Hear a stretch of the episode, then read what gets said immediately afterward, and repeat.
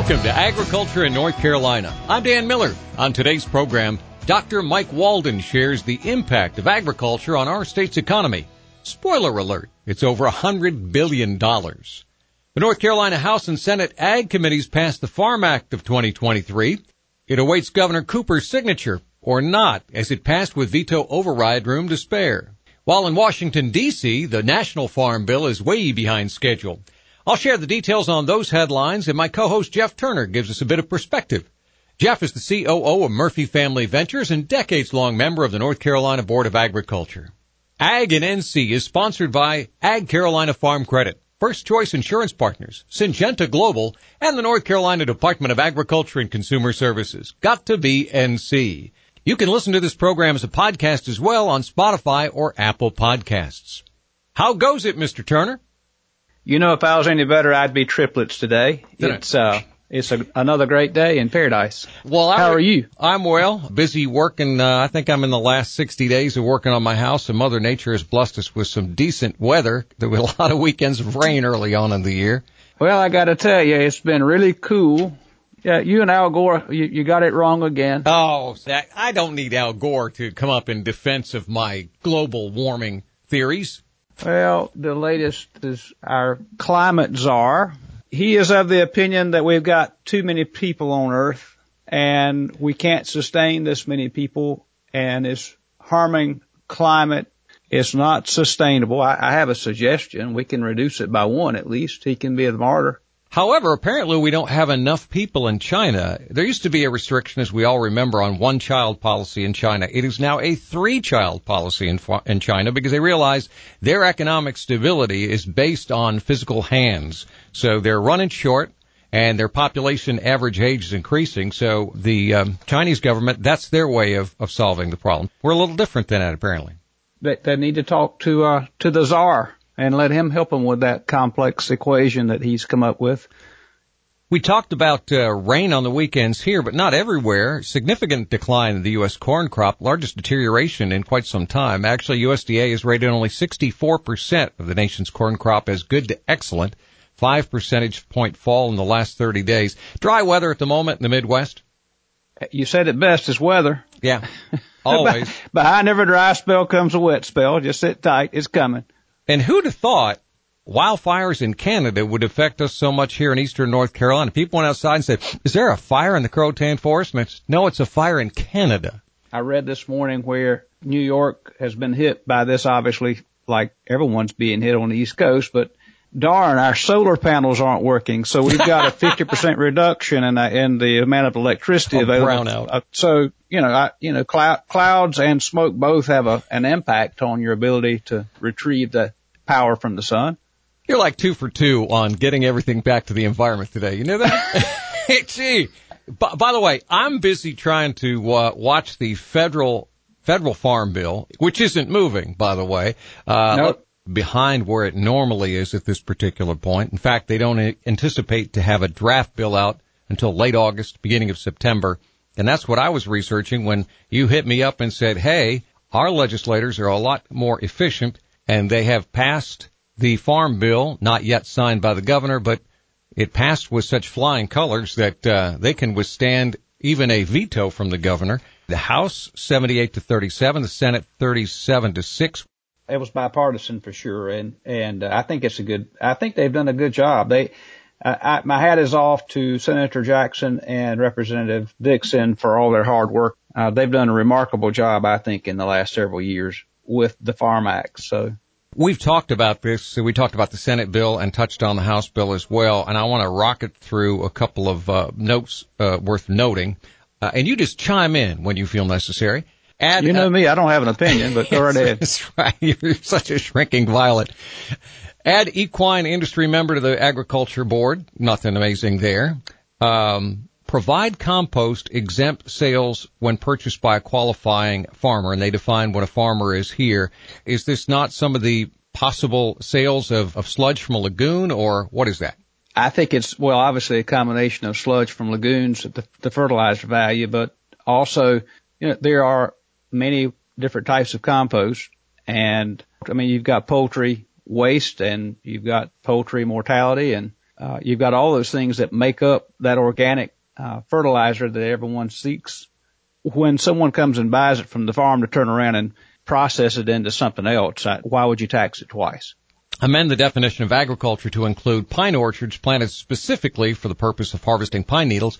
Also include farm or biofuel production for commercial sales included in the uh, statutory definition of agriculture.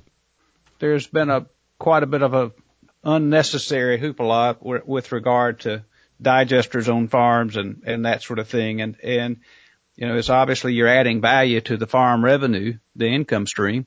And at the same time, you're, you're harvesting a, something that's useful. I mean, it, it's, it's renewable natural gas yeah. in its purest form, by the way.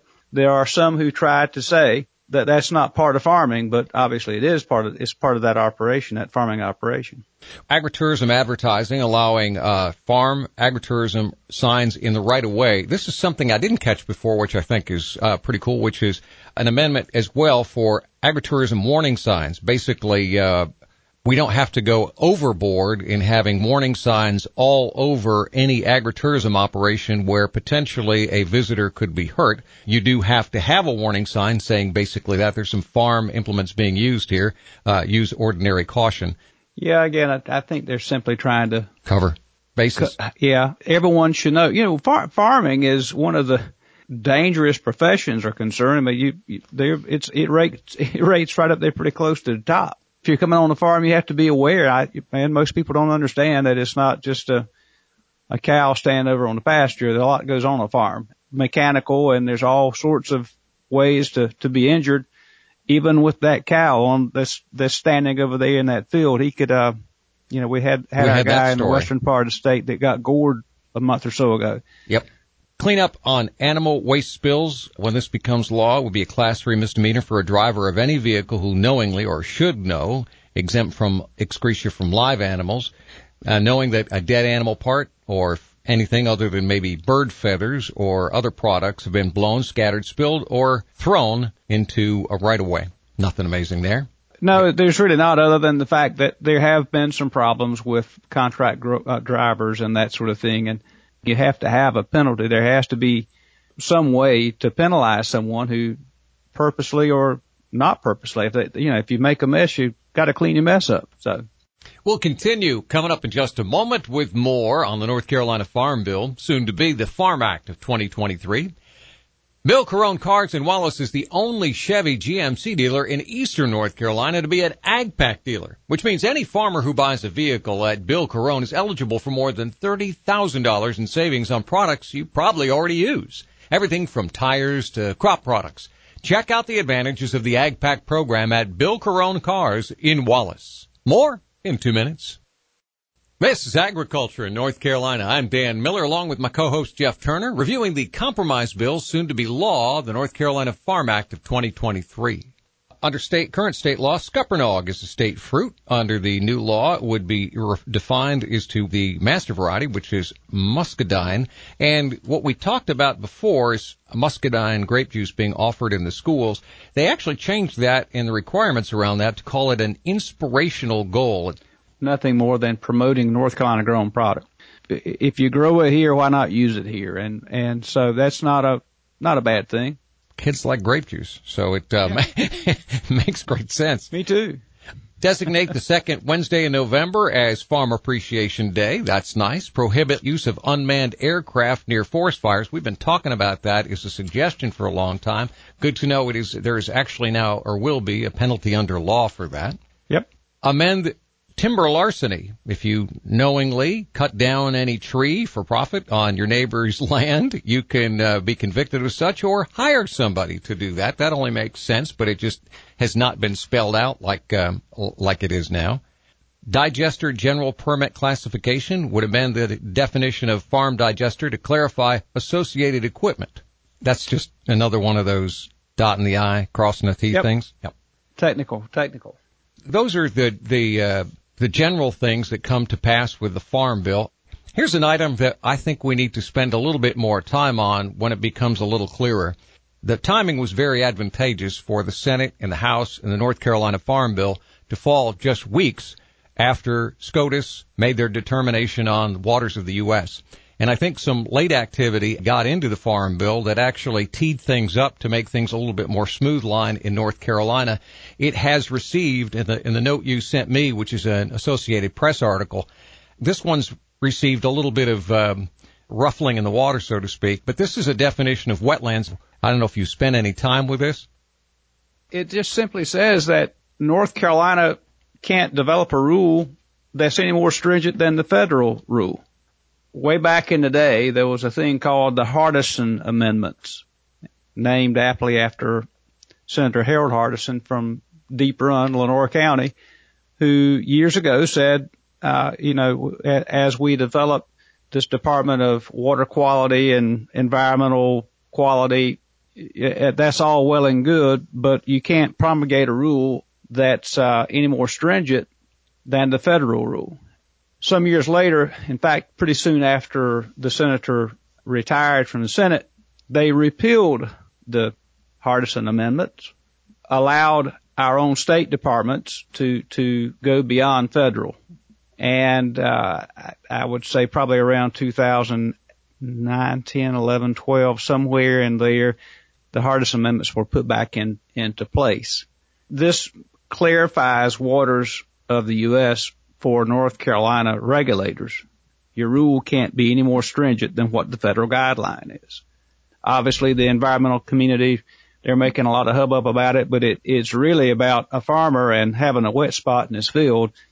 You know, are you going to have to plow around it or the, the definition has always been so convoluted and it's changed after every administration it appears it's changed and it gets better, then it gets worse, and it gets better, and it gets worse. The the ruling uh, at the Supreme Court level has has obviously said you can't you can't overreach, and yeah. now locally in the state of North Carolina you can't overreach beyond what the federal guideline is. So good thing I think. I want to mention this because I had not heard anything about this, and I heard I heard I read in a article by a friend of the program, Jim Wiesemeyer, about this. The California Department of Food and Agriculture Animal Care Program will be hosting Prop 12 implementation web series coming up, and one of them's already passed. Uh, not of huge interest. It was for the end user retailers. Uh, there's one on the 13th this month, which is for distributors. But on June 27th, there's a webinar for pork producers uh, for housing and keeping breeding pigs that would be interesting to uh, to be part of. You can Google that and find it under porkbusiness.com, also the National Pork Producers Council. The idea here is that they're going to try to make this seamless, which I don't think is possible, but it ain't happening. One percent of the breeding stock across the United States would qualify that would meet the guidelines that Prop 12 sets up. One percent. So no pork for you. Coming up in a moment on this program, the agricultural impact on the state of North Carolina. And it's changed a bit just during your lifetime, Jeff.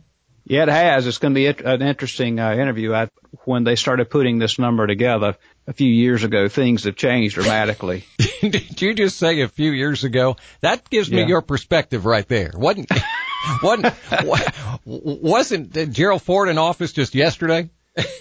Three years ago, wasn't it? By, by the way, I used him this week trying to explain how uh, Governor Newsom could become our president before the end of this term. Yeah, yeah, that's very interesting. I mean, that that's one of the great trivia questions of all time. Name a president no one ever voted for. And there may be a, a second one. There, there could be two. This program gets into some topics. Thanks in part to Syngenta, a leading agricultural company helping to improve global food security by enabling farmers to make better use of available resources. The future lies in precision agriculture. Create your plan with help from Syngenta. More in a moment. This is Agriculture in North Carolina. I'm Dan Miller along with my co-host Jeff Turner. We're joined by Dr. Mike Walden, who is the Reynolds Distinguished Professor Emeritus at NC State College of Ag and Life Sciences. You probably know him as one of the most quoted ag economists in our state. On this program, we like to let folks establish their credibility from whence they came and where they are now. So if you would. Oh, go to it. Well, I am uh, native of Ohio, Cincinnati, uh, my hometown. Still a big Reds fan. I um, went to Cornell, got my PhD at Cornell, met my future wife there. We moved to North Carolina in um, 1978. I joined the faculty at NC State in 1978, and uh, my wife taught elementary school for uh, 33 years. I taught at NC State for 43 years. So we had uh, wonderful careers here, and we still make still make Raleigh our home. I do some consulting and public speaking, so I, I keep busy in that way. But North Carolina has been great to us. We love this state. And of all your investments through the years, your house in the Raleigh area has probably gained the most, right? no, you're you're definitely right about that. We're we're in a neighborhood that's close close to downtown Raleigh. Oh yes, that's one of our sources of, of future income when we need it. Yes. Dr. Walden, when did you start tabulating North Carolina's agricultural economic importance?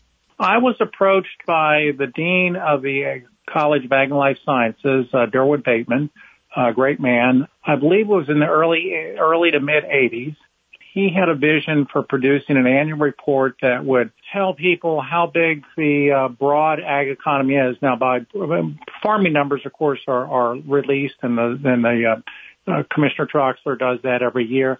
What Dean Bateman was interested in is the entire supply chain, if you will, the entire economic complex that got food fiber, natural fiber uh, products, produced them, uh, delivered them to final consumers so this, this is broader than just farming. I, I like to call it agriculture and agribusiness.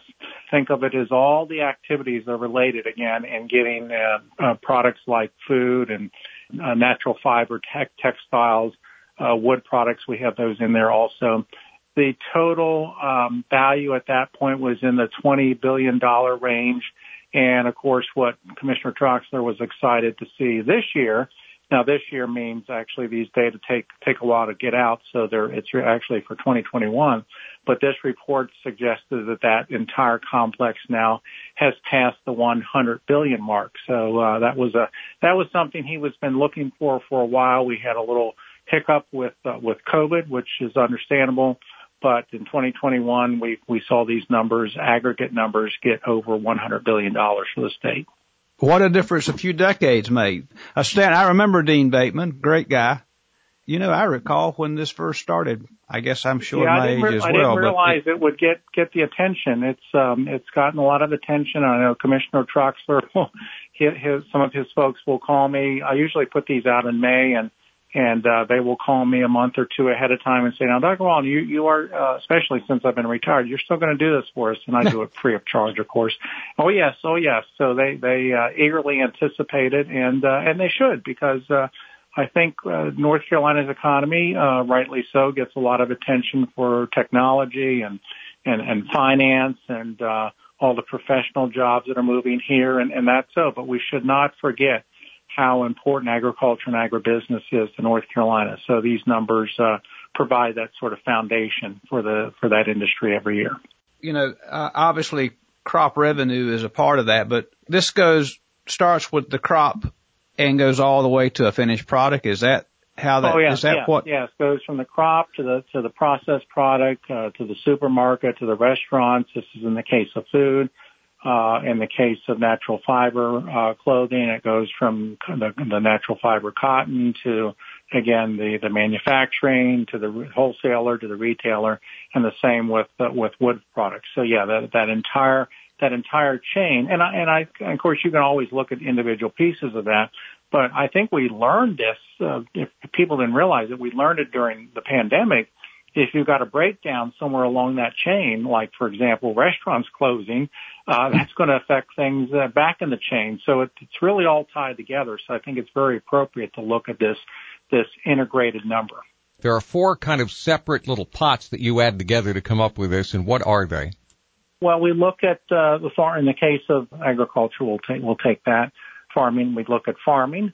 Uh, so that's going to be where your numbers on crop receipts and livestock receipts, and we include aquaculture there, for example. We also include turf. And then we look at manufacturing, uh, and then we look at wholesaling, and then we, we finally look at retailing, and we have those four pieces for each of the components. And again, the components would be food products, natural fiber products, and forestry products. So, uh, yeah, there are those three key pieces. And so, the farming so, piece is, is nearly 90% of that 103 number. the well, the agriculture food industries are are are uh, that 103 billion we had. Agriculture slash food uh, industries would are around 88 billion dollars, or were in 2021. Natural fiber industries uh, just shy of 5 billion, and forestry industry numbers were just shy of 10 billion. So yeah, clearly the the part related to food dominates. It's not only revenue. Obviously, the input is is it caught up separately with regard to fuel and chemicals and seed and fertilizer well, and that sort those, of thing? Yeah, those would all be part of the of the. I mean, what we're doing in each of these cases is giving the final price. So for a farmer, sure, the, he's going to have to, he or she is going to have to pay money for fuel, pay money for irrigation, pay money for seeds, uh, tilling, et cetera. All that uh, is going to then show up, if you will, in the uh, the final price that the farmer gets for uh, his or her uh, commodities. So yeah, they're they're they're in there. They're somewhat hidden, but they're implied in the final price. Very rarely do we get to look at things over the past 40 years. What are the trends that kind of lay underneath here? I mean, uh, was fiber a bigger player than it maybe is now, or? Yeah, certainly the the fiber has gone down as uh, as a component here, but it's still it's still important, and there are some exciting things. Uh, I periodically have discussions with the uh, dean of the Textile College, and incidentally, North Carolina has the only now textile College in the country. South Carolina uh, um, changed theirs. Certainly, as a percent of the total, fiber's gone, natural fiber's gone down, forestry's gone down a little. I think what's really happened over the last 40 years, the, the big, big game changer has been within the food part has been the explosion, if you will, in our manufacturing food processing. I believe it's still the case. We still have the largest meat processing plant in uh, in Bladen County. I think that's the case. And of course, the the hog market uh, has has taken off. Um, I'm actually working on a project about the future of uh, the hog industry in southeast North Carolina. Tobacco is still important, uh, not so much in terms of the quantity. The prices are held up, but clearly, the, the I think the big shift in North Carolina within farming has been the shift out of crops and into uh, meat, uh, both cattle, but primarily hogs. And poultry. If you think about what's happened with the poultry oh, yeah, industry so in the state. Oh, poultry. I'm sorry. Excuse me. Uh, it's still early. no, uh, yes, definitely poultry. I'm sorry to admit poultry. Yeah, definitely the shift, uh, from tobacco, quite frankly, tobacco into, uh, meat. And that's going to include actually primarily poultry and, and hogs. Yes. As we look at Eastern North Carolina's economy, if you had to go back and look in retrospect and say if we didn't have poultry and we didn't have hogs, what would Eastern North Carolina's economy look like? Oh, oh, no, no question about it. I mean, that has been, I think, an underappreciated, not, not to people like you, but the people in this, generally in the state. That's been an unappreciated uh, change in agriculture in North Carolina. And, and really, if you think about tobacco, how long tobacco and cotton dominated North Carolina, uh, farm economy, and both of those sectors have changed dramatically, downsized, if you will, for, for a variety of reasons. If it wasn't for the, the growth of our meat industry, particularly in poultry and, and hogs, yeah, North Carolina agriculture would be a shadow of what it is now. So that, that's been a, a, a very important change over the last 40 years in North Carolina agriculture, uh, and it's allowed North Carolina agriculture to still be a very dominant industry uh, in the state uh, one, one thing I will say is, and I think this ties into the perception of North Carolina's economy. Uh, again, uh, the big uh, the big industries like technology in particular. We just had an announcement here in the Raleigh area that Apple is fi- Apple uh, the company Apple has filed plans to, for their new facility in um, in Raleigh, uh, in Research Triangle Park. I mean that gets a lot of attention two things I think for agriculture people don't realize. One, of course, is the importance of it, and that's one of the reasons I do the numbers. But the second is that, that agriculture is really an industry that has really taken hold of technological changes to make it more efficient. Uh, thing, and I'm no expert on this, but things, uh, just take the example of irrigation. A lot of that is now handled through sensors that are able to uh, decide where within a, a, a farmer's plot do do they need moisture, and so you don't you don't uh, necessarily irrigate the entire field. You irrigate the areas that really need it. So yeah, agriculture uh, people I think still have this attitude. Well, agriculture is where you go out there and dig in the dirt and, and, plant, et cetera. You know, you're not really a technical, technological industry. It really is a technological industry and it's really, it's really taken hold of, of new technology that has helped the farmer become more efficient. And the other thing that what that's meant is that farming has, you cannot find an industry in the country, uh, whether it be in construction or retailing or manufacturing that has become as efficient, has seen its efficiency improve as much as agriculture. So, so it is, it is, is an amazing industry. And as, as agriculture has gotten more efficient, that helps us on the price side and that helps us all eat better and, uh, minimizes expenses in our budget. Dr. Mike Walden is the Reynolds Distinguished Professor Emeritus at NC State College of Ag and Life Sciences. Thanks for being on Agriculture in North Carolina. My pleasure. Thank you guys.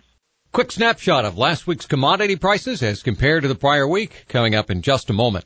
This is Agriculture in North Carolina on Talk 96.3 and 103.7. Thanks in part to Ag Carolina Farm Credit, financing rural North Carolina for generations. Lending solutions for farms, land, homes, personalized for you. Ag Carolina Farm Credit, giving you room to grow. I'm Dan Miller and this is Agriculture in North Carolina. Find us online at AgNNC. Expiring live cattle futures closed last week at 178.22.5. Most active August fell to 171.85. That represented a weekly drop of $1.05. August feeder futures posted a strong late surge, ended the week at 239, but fell $2.90 on the week. Traders continue to anticipate a big seasonal reversal in fed cattle prices in the coming weeks. Expiring June hog futures edged up to 87, 87.5, while August lean hog futures rose to 83.95. For the week, up $1.65. The lean hog futures market's been trading slightly higher the past couple of weeks. North Carolina's egg prices were higher on extra large, large, and steady on the balance when compared to the prior week. The North Carolina weighted average price quoted Thursday, June the 8th for small lot sales delivered carton grade A eggs was 138.55 for extra large, 125.67 for large, 114.11 for medium and 84 for small eggs. Number two yellow shelled corn was 6 to 11 cents higher when compared to the prior week. Prices ranged mostly 576 to $7 at the feed mills and 689 to 695 at the elevators through Thursday, June the 8th. Number one yellow soybeans were 13 to 66 cents higher, range 1442 to 1453 at the processors, mostly 1349 to 1378 at the elevators. Number two red winter wheat was mixed, 21 cents lower to a dollar two cents higher, range 1618 to 631 at the elevators. Soybean meal FOB at processing plants was 446.70 to 455.20 per ton for 46.5 to 48% protein. New crop prices quoted for harvest delivery, corn range 551 to 625, soybeans were 1138 to 1184, and wheat range 547 to 670. That's this week's Agriculture in North Carolina. If you miss a show, play the podcast on your schedule, free on Spotify or Apple Podcasts. Find links to our sponsors at agnnc.com. Ag Carolina Farm Credit, First Choice Insurance Partners, Syngenta Global, and the North Carolina Department of Agriculture and Consumer Services. Got to be NC. Agriculture in North Carolina, copyright 2023. For Jeff Turner, myself, Dan Miller, have a great week.